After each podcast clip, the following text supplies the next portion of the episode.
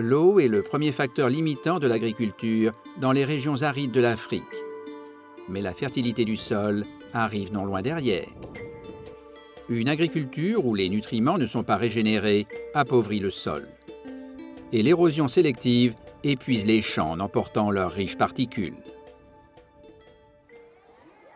Du fait de l'urbanisation constante, de plus en plus d'éléments nutritifs sont exportés des zones rurales et n'y retournent pas.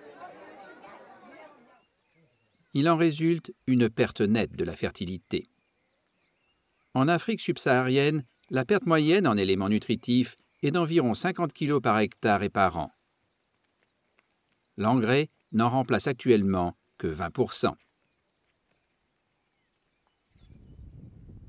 Traditionnellement, les agriculteurs pouvaient compter sur les périodes de jachère pour revitaliser leur sol, mais de nos jours, la terre n'est jamais laissée au repos.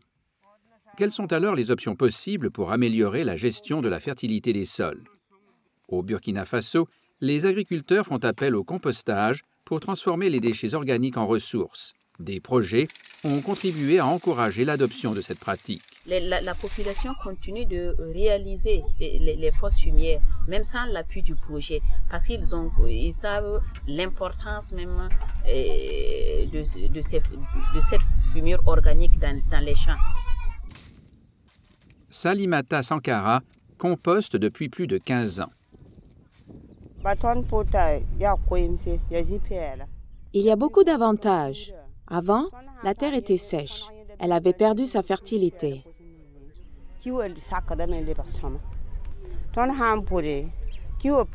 Quand j'ai commencé à pratiquer le compostage, sur une superficie de 2 hectares, je récoltais à peine deux ou trois charrettes de sorgho.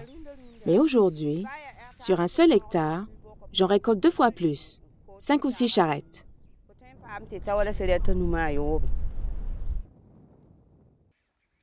Et Bourema Ouadrogo est allé encore plus loin en développant une approche intégrée. Il est conscient que le compostage réduit sa dépendance aux apports externes. Et l'élevage aide également,